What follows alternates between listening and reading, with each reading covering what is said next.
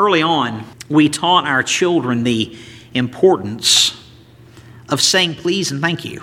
I know how I feel when folks share words of appreciation with me, uh, when we express thanks, what we're doing, in addition to showing gratitude, we are remembering someone's act of kindness. The power of saying thank you. And in, and in Psalm 33 today, we're going to see this again and again the power of thank you. Uh, thank you is a reminder that when we worship, we are saying thank you to the Lord. Look there in verse 1. Sing for joy in the Lord, all you righteous ones. Praise is becoming to the upright. Give thanks to the Lord with a lyre. Sing praises to him with a harp of ten strings. Sing to him a new song. Play skillfully with a shout of joy. The righteous ones are commanded to sing. You're commanded to sing with joy to the Lord. It's a command. The way, the way that this is written in the original language, there are markers in the language that, that notate uh, the, the cases or the tense of, of, the, of the verb, and these are commands. These are what are called imperatives. It's a command to sing to the Lord, to rejoice in the Lord. You know, praise is becoming to God's people. It's beautiful and it's inspiring to hear you sing. It's inspiring we're to give thanks to the Lord. It's again, it's an imperative, it's a, it's a command. To sing praises to the Lord, to make music. That's actually a command too, to make music. And the psalmist says with a with a harp of, of ten strings. And of course the guitar player, me, I'm thinking, okay, a guitar has six, and a bass guitar has four, there's your ten. uh, but then I don't think the psalmist was being that specific to that context. The word lyre is used, and it's the, the musical instrument. It's an early stringed instrument, the lyre. It's like the harp, and the harp was regarded by the Hebrews as really fitted for sacred music. And we see the importance of music and worship throughout the Old Testament. I'm a musician, so this, uh, this really grabs me. In, in 2 Samuel chapter 6, as there is an attempt to, to move the Ark of the Covenant into Jerusalem. David and all the house of Israel, that means the whole nation, they're celebrating before the Lord with all kinds of instruments. There, there's lyres and there's harps and there's tambourines and there's castanets and there's cymbals.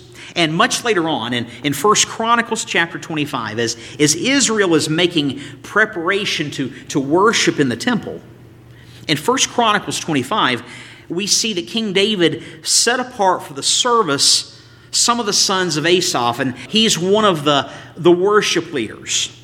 And these ones who were set aside, they are to prophesy with lyres and with harps and with cymbals. They were trained in singing to the Lord.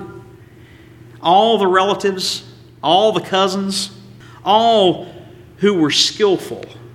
And their number is actually in the hundreds. So you've got hundreds of singers, hundreds of musicians, and they're leading the charge here. And years and years later, following the exile of Israel, Nehemiah leads the Israelites who, had return, who would return to Jerusalem to rebuild the wall in order to protect the city. He would bring them back. And the wall was a big deal. It would provide security against enemies, natural predators, nature itself. And the wall would be a symbol to those who hated Israel that the Lord was indeed with this remnant of Israel who had returned from exile. And the wall was something for which to give thanks to the Lord. And in Nehemiah chapter 12, we see that at the dedication of this wall of Jerusalem, the Levites, who were one of the original 12 tribes, they're the worship leaders. They're sought out from all their places, they're brought in to Jerusalem so that they can celebrate the dedication of the wall with joy, with songs of thanksgiving, with songs accompanied by cymbals and, and harps and lyres. And in Psalm 33, we, see that we're to sing to the Lord. We're, we're commanded to, to sing a new song. We're commanded to, to give a fresh expression of praise.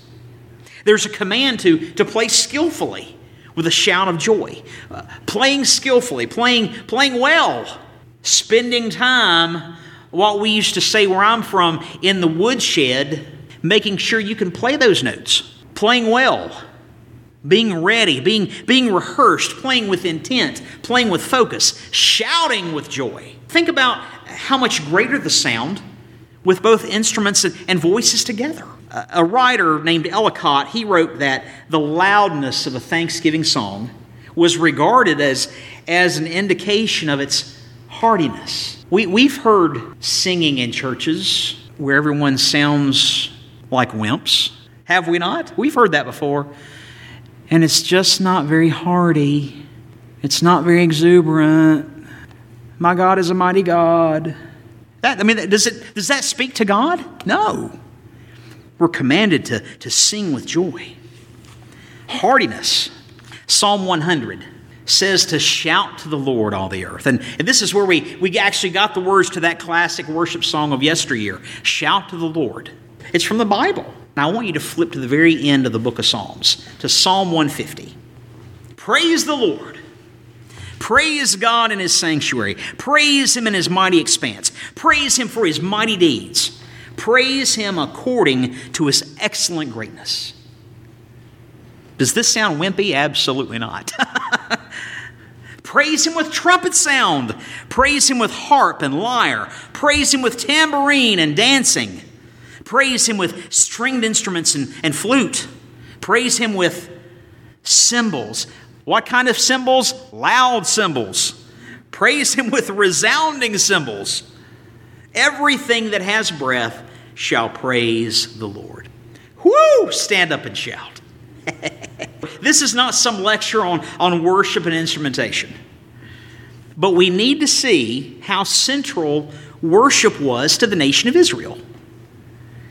Worship is many things, but in, I see two things primarily in this psalm. It's worship is to shape, on one hand, to shape the relationship that Israel has with the Lord, and on the other hand, it's an outflow of that relationship.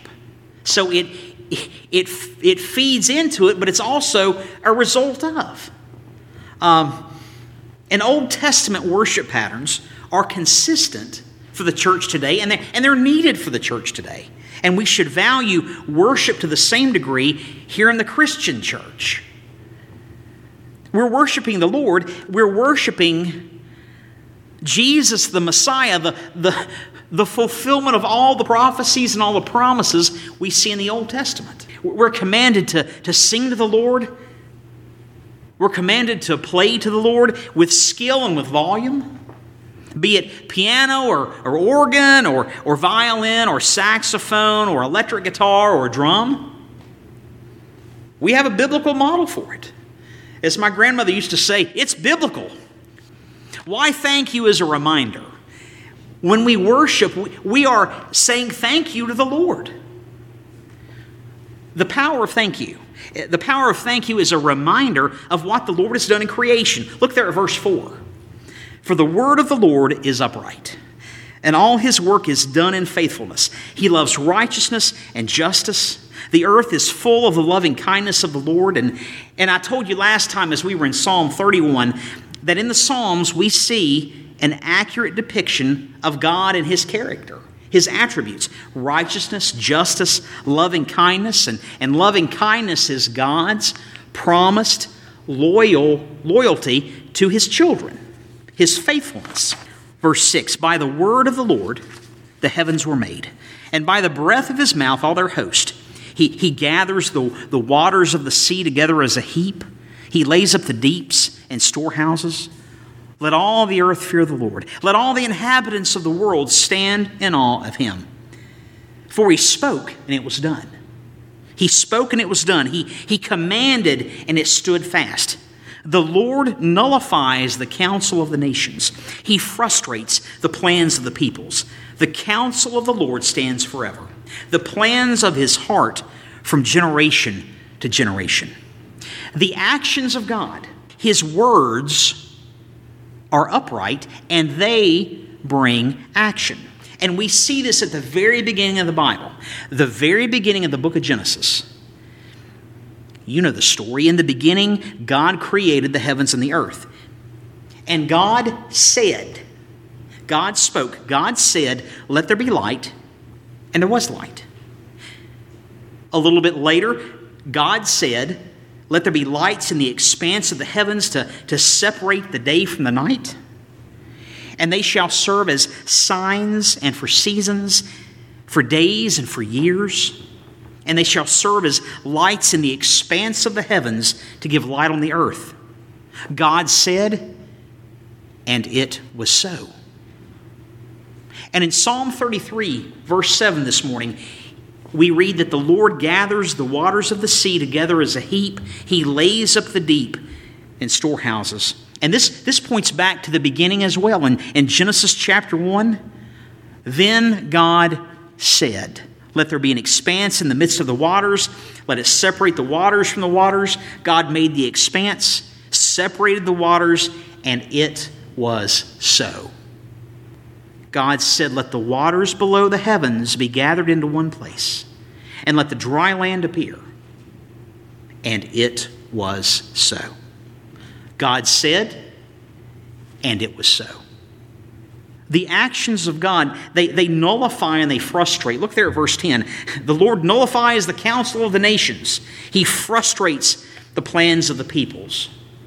In Psalm 2, it begins with a question Why are the nations restless and the peoples plotting in vain? Some of your translations would, would, would say, Why do the nations rage. The, the kings of the earth, they take their stand. And the rulers, they conspire together. And see, when I think of conspiring and plotting, I'm, I'm thinking, I mean, we, we've seen movies and shows and cartoons where you have the, the supervillain that's, you know, they're, they're, they're conspiring, you know? And the rulers are doing this. And, and, and what do we see? We see this they're conspiring against the Lord and his anointed. And the Lord sits in the heavens and he laughs. Look at verse 11 this morning. The counsel of the Lord stands forever, the plans of his heart from generation to generation. The, these actions of the Lord, they inspire fear and awe. Verse 8 Let all the earth fear the Lord. Let the inhabitants of the world stand in awe of him.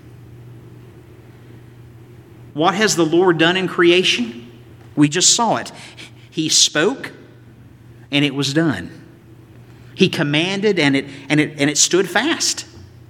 There's power in the spoken word, isn't there? We, and while we don't have the same, uh, not to the same degree as the Lord, the Lord spoke and it was so. I think for us, we forget the power of our words too. Uh, for good or for not, uh, we need to be mindful of our words. They have, they have power. Mm. The power of, of thank you is a reminder of what the Lord has done in creation. Blessed is the nation, there in verse 12, whose God is the Lord, who, the people whom he has chosen for his own inheritance. It's a unique relationship the Lord's people have with the Lord. All because of Jesus. The power of thank you. The power of thank you is a reminder that, that the Lord is sovereign over all. Verse 13 The Lord looks from heaven he sees all the sons of men. From his dwelling place, he looks out on all the inhabitants of the earth. He who fashions the hearts of them all, he who understands all their works. Look at how the Lord is described as, as all seeing. He's described as all seeing, all creating, all understanding, all the sons he sees all the sons of men. He can see all the inhabitants on the earth. He has fashioned the hearts of them all. He understands them all. Why? Because he made all. He spoke and it was so verse 16 the king is not saved by a mighty army a warrior is not delivered by great strength a horse is a false hope for victory nor does it deliver anyone by its great strength. What's this about horses? King David said in Psalm 20 Some praise their chariots and some their horses, but we will praise the name of the Lord our God. What was on the mind of David when he said this? Eh, eh, what was on the mind, as well as the writer of this psalm today? I think they were remembering a time in their history in their nation's history. Do, do you remember the story of the Exodus from Egypt? When, when Moses led the Israelites out of slavery in order to go to the promised land, which the Lord was preparing for them. In Exodus 14, the Pharaoh and his army, they're chasing Moses and the Israelites. And the army of Egypt is behind them and the Red Sea is before them. And what happened next? Moses reached out with his hand over the sea. And the Lord swept the sea back and turned the sea into dry land. And the waters were divided. And so the nation of Israel went through the midst of the sea on the dry land. And the waters were like a wall to them on their right and on their left. Then the Egyptians, they took up the pursuit, and all Pharaoh's horses, his chariots, his horsemen, they went in after them into the midst of the sea. And the Lord looked down on the army of the Egyptians and, and brought the army of the Egyptians into confusion. He caused their chariot wheels to swerve, and he made them drive with difficulty. And this, this happened all through the night. And, and the Lord said to Moses, Reach out with your hand over the sea, so that the waters may come back over the Egyptians, over their chariots and their horsemen. And, and so Moses did, and, and while the Egyptians were fleeing right into it, then the Lord overthrew the Egyptians in the midst of the sea. The waters returned and covered the, the chariots and the horsemen. Pharaoh's entire army that had gone into the sea after them, not even one remained. So the Lord saved Israel that day from the hand of the Egyptians, and Israel saw the Egyptians dead on the seashore. When Israel saw the great power which the Lord had used against the Egyptians, the people feared the Lord, and they believed in the Lord and in his servant Moses. And as the next chapter begins, in Exodus chapter 15, Moses is leading the Israelites to say in worship, Thank you. Exodus 15 begins this way Moses and the sons of Israel, that's the entire nation, they sing this song to the Lord. I will sing to the Lord, for he is highly exalted. The horse and its rider he has hurled into the sea. The Lord is my strength and song, and he has become my salvation. This is my God, and I will praise him. My father's God, and I will exalt him. The Lord is a warrior, his, the Lord is his name. Pharaoh's chariots and his army he has thrown into the sea. And the choicest of his officers are drowned in the Red Sea. The waters cover them. They went down into the depths like a stone. The Lord shall reign forever and ever. The Lord created horses, just like He created guitars. And we see in this psalm that he, that he created great strength. He, he created strong armies and militaries. He, the Lord has given storehouses of plenty.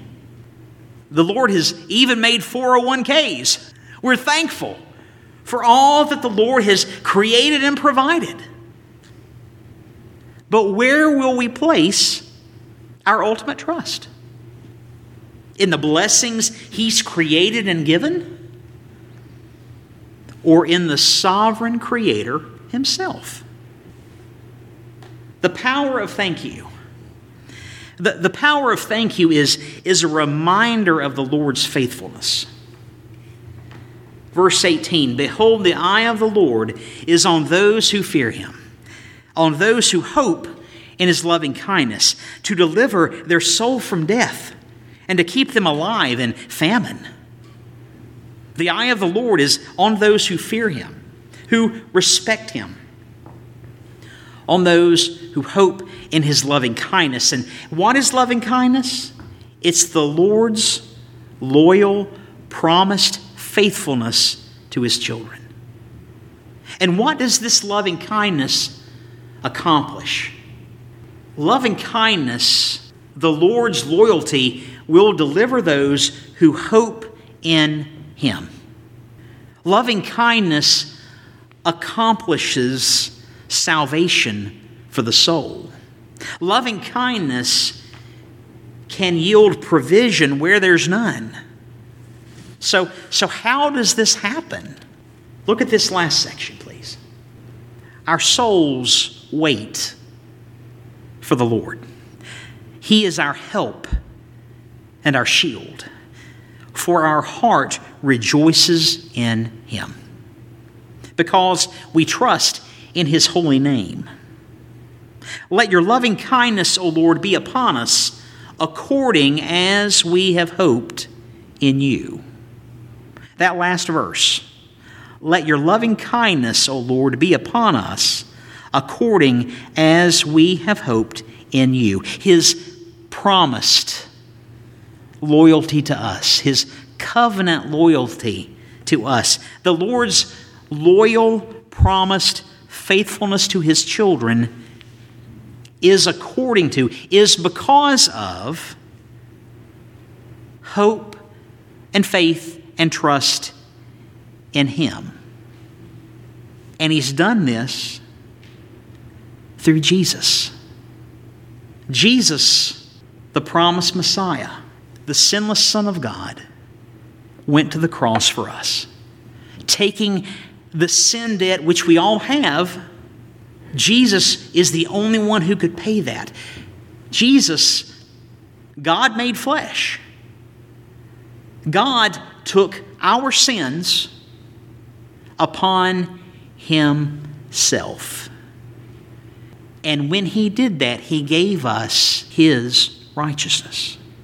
The Lord's loyal, promised faithfulness to his children is according to, is because of the hope, the faith, the trust in what his son has done. And this only is realized through the righteousness of Jesus. It comes from him. Jesus, who knew no sin, he's the sinless Son of God. He knew no sin. He became sin for us so that we might be given his righteousness.